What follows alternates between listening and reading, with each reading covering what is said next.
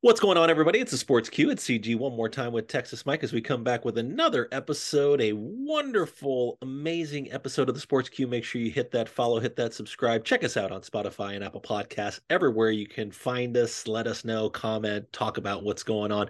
It's has weather always been weather projections always been a thing in baseball, or is this new? Like it, it seems like all the MLB teams postponed because they were looking at weather and they were looking like way ahead in the forecast to go ahead and postpone the games. Has that always been a thing?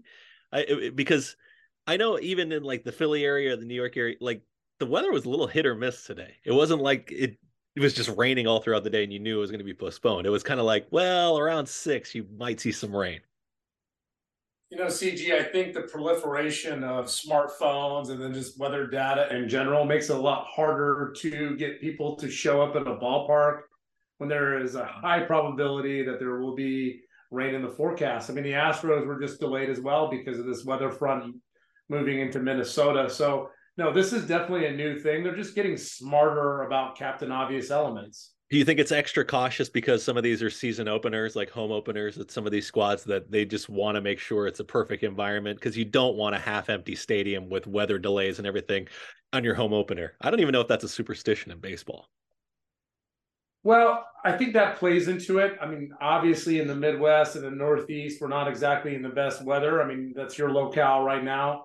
With that being said, I think we're going to see this throughout the season. You're just going to see less disruption.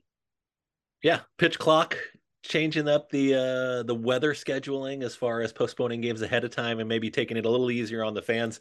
We'll see what what happens with makeup games and double headers and and will we see a triple header? Would that ever become a thing or would that be too much to ask? not enough hours in the day. No, I mean that's like a communist work ethic. There, uh, we don't need to see that. But what you failed to mention was I love seeing the lack of the shift. Look at Yordan Alvarez and Kyle Tucker without the shift in play. Beauty. Yeah, you could sit on two sides of the argument because sometimes you just got to hit around it. But if you are playing to that player's strengths and it's it's giving you a defensive advantage, then uh, maybe it's better to not have that. And you're seeing some of the runs. I, I haven't seen the run production as a whole, but it seems like numbers are up. Numbers are up, and just as a general rule, anything in pro sports that could possibly quell your offensive numbers, you should try to suppress those type of strategies one thing I like is the renaissance of the stolen base and the success rate. That is something I've really enjoyed. I mean, we grew up with 80s baseball, early 90s baseball, where Vince Coleman, Rickey Henderson, those guys would run at will. You're not quite seeing that, but with, with the throwout rate as being like 12 or 13 percent, mm-hmm. you're going to see more guys running than ever. Yeah, one zero two one. I think we look forward to seeing that in the playoffs, but I don't know if you necessarily want that on your normal Tuesday afternoon game that you're, you know, just going to hang out. You want to see some runs. Uh, as an Astros fan, you like to see. It almost always seems like there's runs. It's very rare that you're in a two nothing, three nothing type scenario. There's nothing wrong with the classic pitchers duel, but runs is what sells tickets. Offense sells tickets. It makes it exciting. It gets people out of the seats I mean, there's a limited scope where you can really appreciate the true nuances of a pitcher's duel. Pitcher's duel is better on TV too because you can see the ball where it's going to hit the strike zone. You can see the reaction and the emotion. If you're, you know, three sections up, it's a little tougher to get that same feel unless you're going for some sort of history making uh, performance, no hitter, perfect game, things like that, to where you can feel that energy. Yeah, I got over there the Astros opening day and I was up in the nosebleed because tickets were quite expensive but you're there for the experience and just seeing the banner unveiled and everything like that. Opening day to me is actually might be the most fun besides uh, some kind of World Series clinching moment, which I have not witnessed live because there's no tension in the ballpark and everybody's in a good mood because yes, it's great that baseball's starting again. And then you have the old banners on the side, the old classic Americana from World War One that made the sport that it is. But you don't have any of that stress or tension because if you lose at the end of the day, which the Astros first time in 10 years that they lost an opening day, ah, you know what? There's a lot more left to play. Nobody's going to have more fun than Dusty Baker. He's already gotten over that hump. He's uh he's he's accomplished what he needed to accomplish in his career. I think this is just kind of a uh, enjoy the ride, and we'll see what happens. Uh, whether they win the World Series again or whether they, you know, fall short, I don't think it's going to matter much to Dusty Baker. It's it's he's he's accomplished what he was there to do and what his career was meant to do. Yeah, I mean, at this point, he's a Hall of Fame manager, especially when you calculate in his playing career. I think that's unquestionable now. Now he's playing with house money if they get another one definitely playing with house money. Check us out on the Sports Cue. Don't forget to hit that subscribe. Tell your friends. Let us know. Let's talk about the Final Four. We were talking about our brackets, which were terrible. We burned those up in the first couple rounds. Uh, but you take the Final Four that we talked about on last week's show. Eh, it, it kind of played out to the way that I guess I I expected, right? I mean, when we go to selections, San Diego State ends up playing UConn. Uh, and I guess let's talk about that first. Let's talk about those Final Four matchups that did happen, and what did you take from them, if anything? Well, let's go to the, the first matchup. I mean, that was as somebody that witnessed that live, San Diego State, Florida Atlantic. That was clearly the game of the Final Four. That's right. So so talk about so talk about that atmosphere. I mean, talk about the Final Four and what it was like to go see a Final Four right there in Houston. First of all, I mean, it was excellent. The weather was excellent, so it made for a festive environment. Florida Atlantic they're they're shooting at a great clip, right? They're 60 something percent on twos. They're they're rolling along. They're looking awesome. San Diego State just kind of plodding. And then at some point, it's just Florida Atlantic, despite all their experience and how well that they've been able to close teams out in the other matchups, they completely lose it. And San Diego State, their elite defense and just how they play, just chipping away, you know, to use, you know, get the axe out, Minnesota style. And that buzzer beater, I got a beautiful video of it. I mean, that was one of those where he dribbles in the corner, he shifts to the left. You're like, what is this guy doing? Is he brain dead? He hits it. That's the first time I've seen a, a walk off like that in that situation. It was, it was a memorable moment. You know, San Diego State being senior laden. This probably they're they're, they're going to be ranked next year, but this was their best chance to ever get into the title. I think Florida Atlantic is going to be ranked probably top 10 going into the next year. They should be. They're legit. They're a good team. To me, that was the best game. I mean, UConn, Miami, UConn just kept doing what they have been doing. They were like a buzz saw. We had this massive group of Miami fans in front of us, about 25 year old fraternity reunion. And I felt really bad for them because they just never really got their mojo going. And Sanogo was dominant. T- take me back about the the two games. So if you buy one ticket, are you in for both games? Like how, how does that ticket work for the final four? Absolutely. It's the Saturday session and the Monday final. So you get a ticket, you come in, you have tickets for both games. Same seat? Absolutely. Oh, that's money. Yeah, that's pretty good.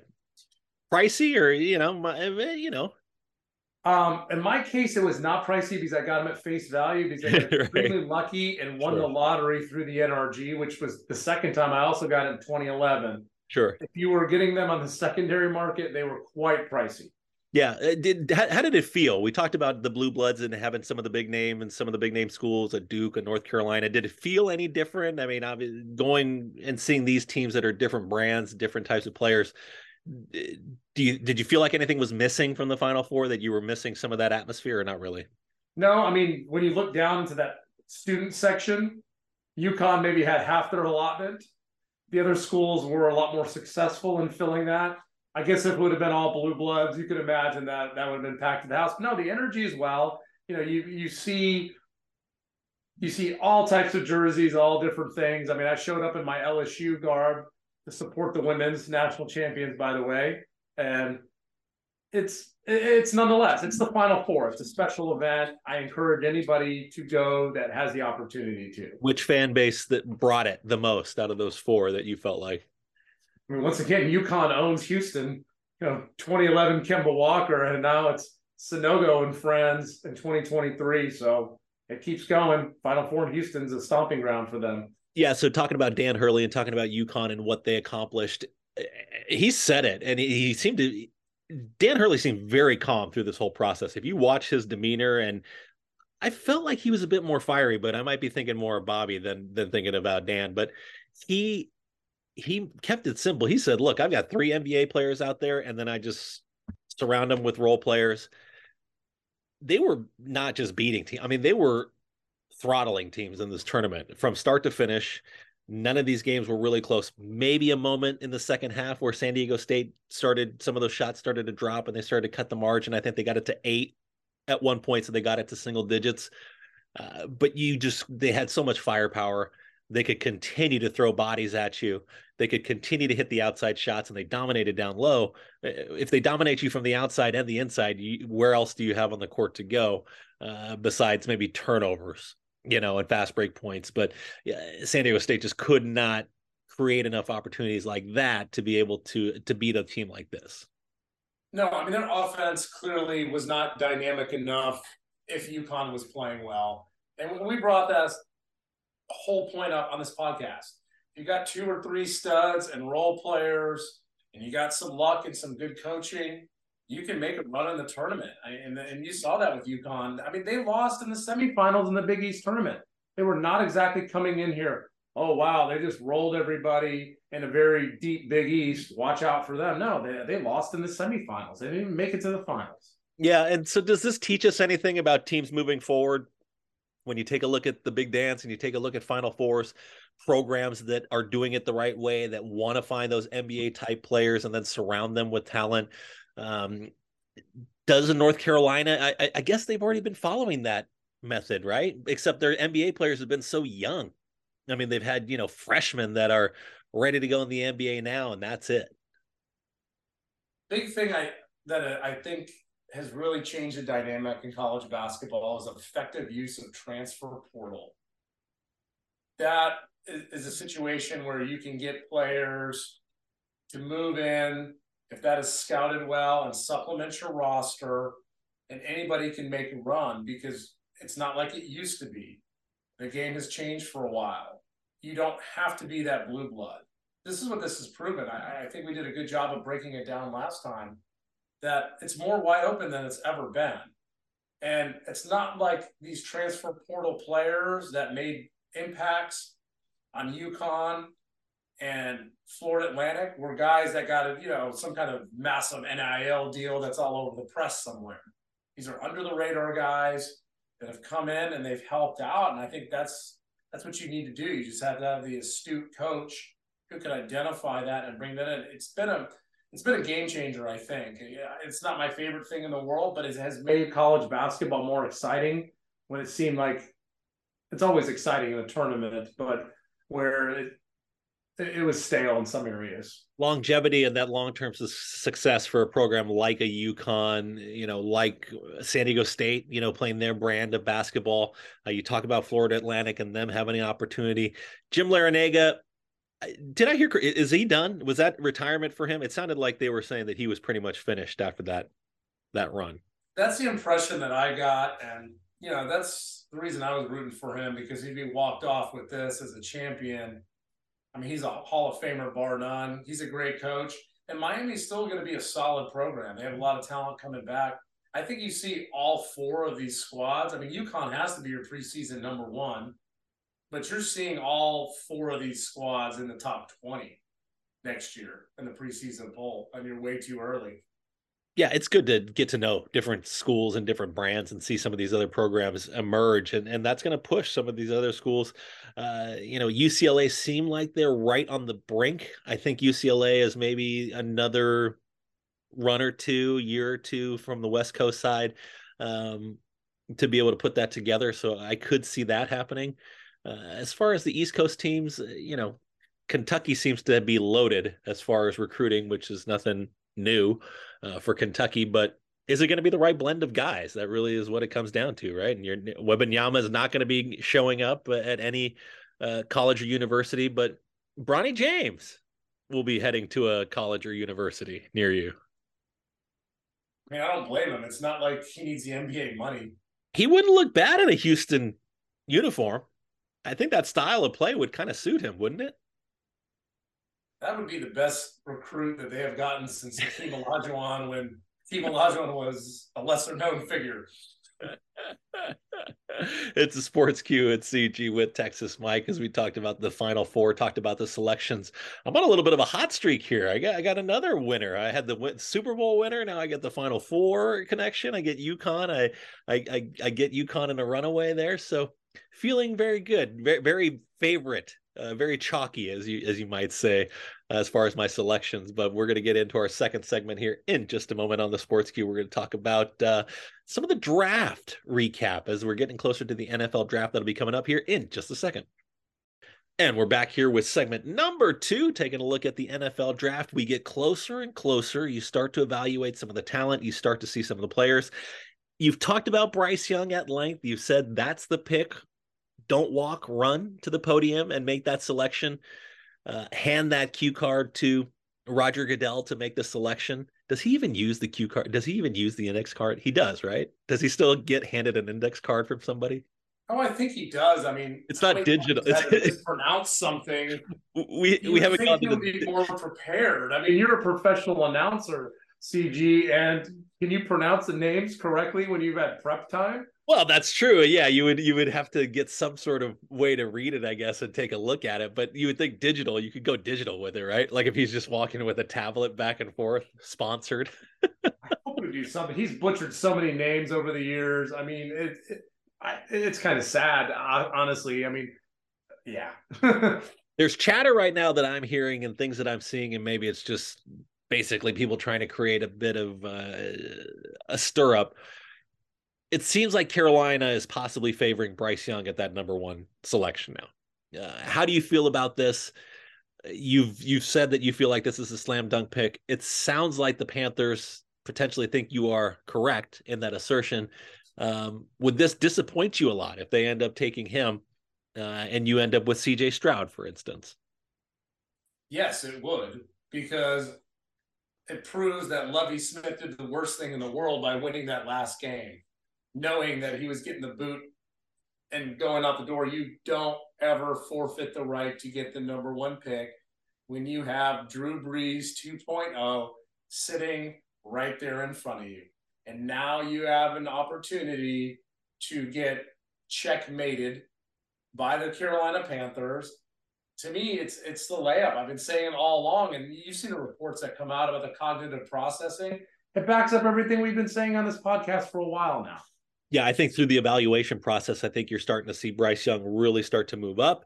Uh, you're starting to see some of the concerns about his height, his size, and all these other things um, really not factor in too much. I think it's a lot of second guessing. It's just a lot of throwing different names out there, maybe something to help, you know, stir the pot as far as the trade rumors and see if somebody wants to just give you a king's ransom for all those picks. Um, if you did end up with CJ Stroud, how much does this change your mentality? How much does this change your outlook at the quarterback position? Uh, would you want to see possibly a different quarterback selected by uh, than CJ uh, than CJ Stroud if if he's the second one off the board? potentially? No, I think CJ Stroud is the clear number two. He has tons of physical talent. He has the arm strength. He has the pocket presence. Where it changes is the off script plays. He doesn't seem to be this. Bryce Young has a little more charisma, in my opinion. I mean, this is just me just from watching college football and CJ Stroud. The, Stroud has everything I think that it takes from a physical nature but if I was going to hedge my bet and you said you can like pick one or two of these guys, I'm going Bryce Young every time. And, and that's not a knock on CJ Stroud. He, he might become the better pro. And there are a lot of his physical attributes says that that could be the case. But I just, I, I, uh, when you have the accuracy, the anticipation, you've been built up as much as Bryce Young has, the Alabama pedigree. I mean, I can go on and on and on. I think that's the guy and I'm just disappointed that the Texans are not in control of their own destiny with this pick and are subject to the whim of Carolina. It sounds like you think that Carolina is going to go this route. It sounds like you think they're going to take Bryce Young. I mean, Josh McCown is making these comments. He's their quarterback coach.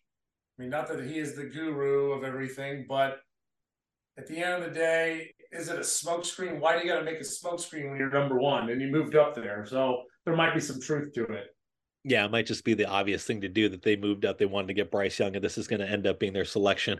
Will Levis seems to be working out with some of the familiar teams that we've seen. Looks like Indianapolis wanted to have a really intense workout with him.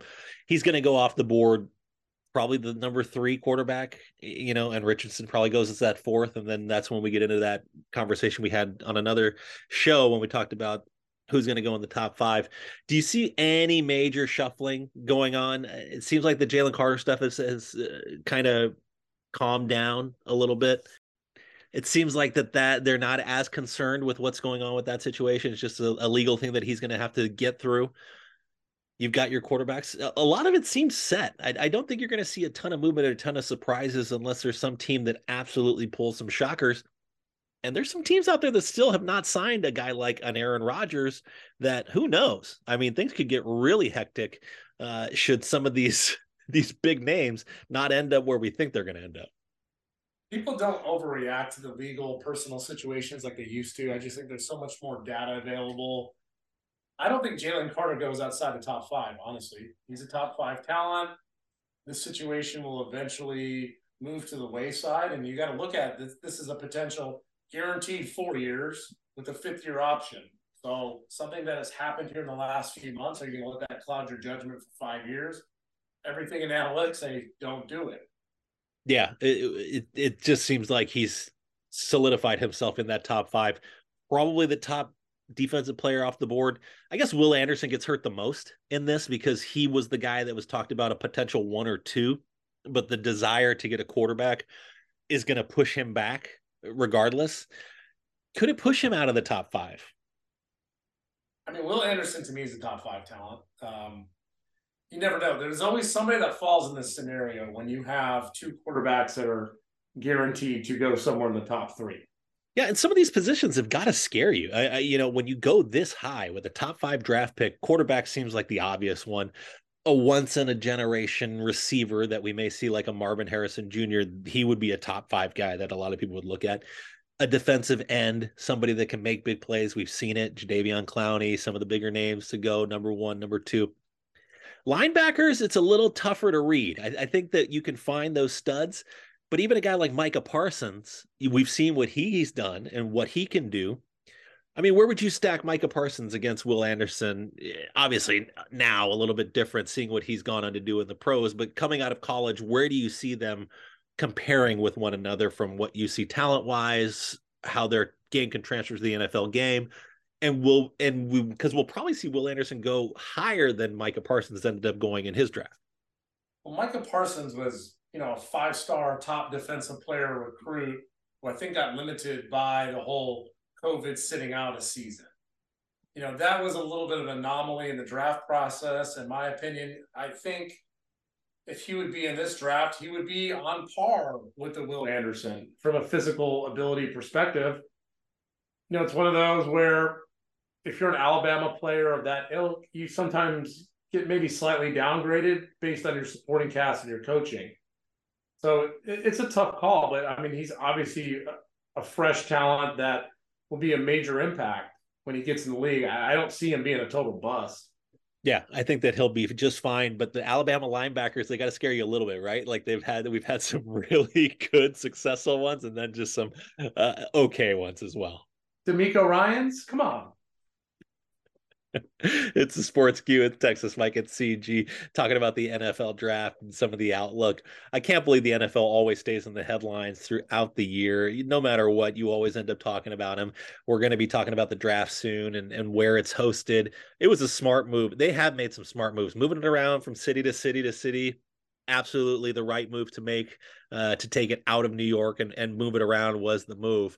Um, any other things that you could see that the NFL could possibly do? I guess the Pro Bowl is the only thing that they could really jazz up a little bit. But like I say, I think they're going to go that fan fest route. If they just go fan fest, I think that's the way to go. No, I like the way they're going with it because none of the players actually want to play football in it. So just get them out there, get them visible. You know, let them get an experience that they're honored for being one of the best players in the league. But at the same time, not risking life and limb for nothing. I mean, some of the worst football injuries ever. Remember Robert Edwards in the beach football game and the destruction of his knee. So I can understand being a professional football player not wanting to just go trot around and take hits for nothing. And let's talk about that because there was a story that came out today, and whether or not it's true, uh, Tyreek Hill he likes to go on on podcasts. He's not shy about being on a microphone and he's he's got other aspirations outside of football. He wants to do other things. He says he's going to retire uh, at the end of this contract with the Miami Dolphins, which will come up in 2025. So a couple years for the Miami Dolphins at 31 years old.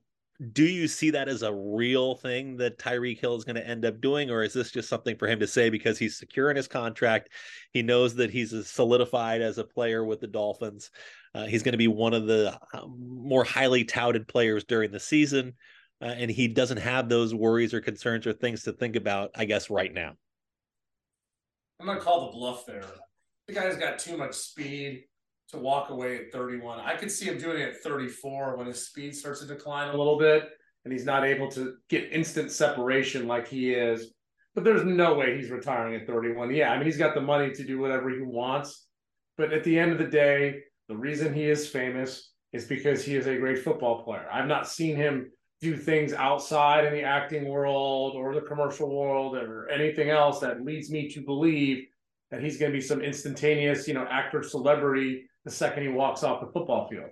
Well, he says he wants to get into the gaming world, and and you know, gaming can kind of go either way. I, I think if you get into a gaming product, you're going to have to invest a lot of money, and they're going to want you to invest a lot of money in that technology. It costs a lot of money to try and get those things going, even if it's just a team of people that go and play in, in different regions. So we'll see. I mean, if he's earned his money and he feels like he's ready to step away, uh, running back Robert Smith comes to mind. You know, he was ready to uh, step away and, and, walk away from the game, and he did. So, you know, it's just eh, you never know when these guys are going to make the decision that they just want to step away and and do what they want for the uh for their career.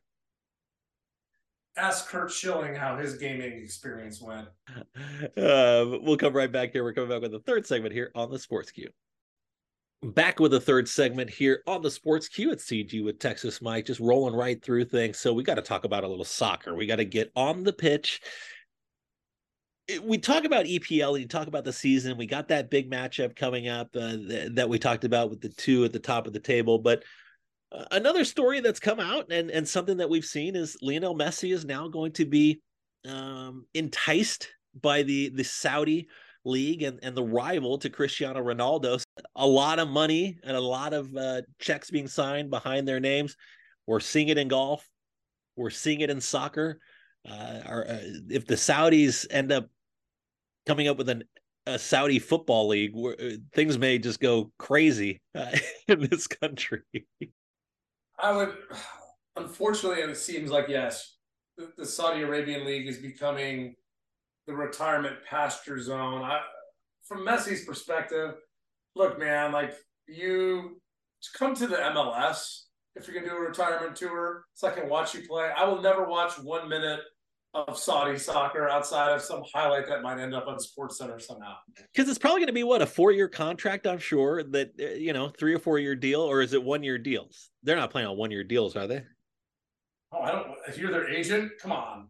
Well, but I'm saying no, but I'm saying if you if you if you got three four year deals, so now Lionel Messi, because I think eventually he will do that tour in the United States. But are you going to want to see him on the very tail end of his skills, and to where he he almost isn't playing the full 90 minutes or something like that? You know, I it just it's hard to to gauge when the right time is for him to come to the states and become an even bigger star than he already is.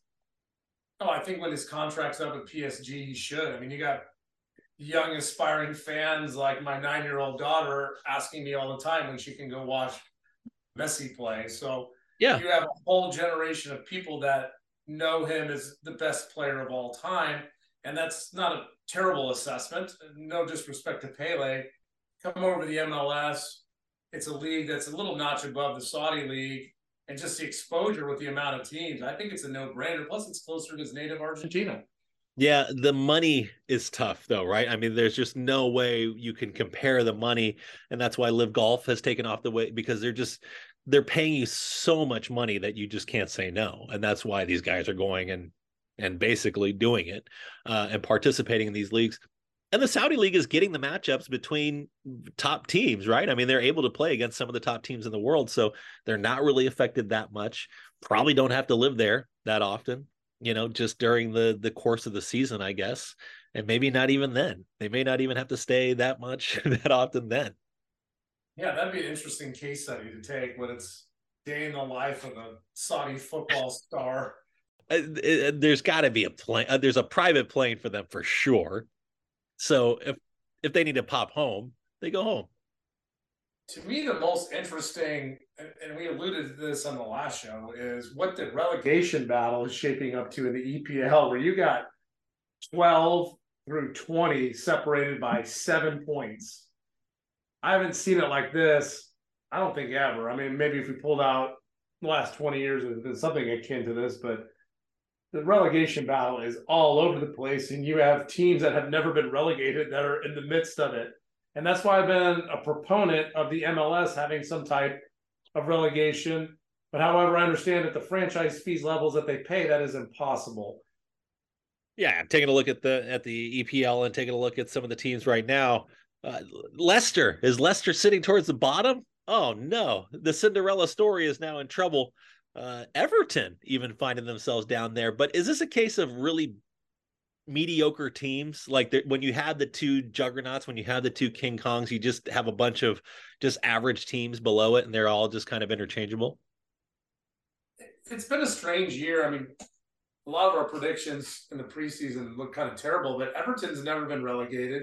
You know, you got Nottingham Forest sitting there trying to fight it out with the brutal schedule up ahead. Leicester, they've been heavily injured, but they're not somebody you would ever expect to be sitting on the doormat to drop to the championship. And it's wide open. I mean, Crystal Palace, they've they're a solid London club. You're looking at the goal differentials too. It's just I don't know if they're bad teams. I mean, it's just all over the place. I mean, Arsenal is clearly looking like the class. Obviously, Man City, we've talked about that. We don't need to rehash, but it's it's just kind of what English football should be. You know, take your lumps, and any given you know Saturday or Sunday or Monday night, that can be a tough road for you. Wednesday, April 26th. Don't forget to mark it down. That's going to be the matchup uh, of the two juggernauts right now at the top. Anything changing the way you think or the way that you see that match? Um, where have you have you set aside the plan? Have we have we blocked out the calendar for that that match to be able to watch it on TV on a Wednesday?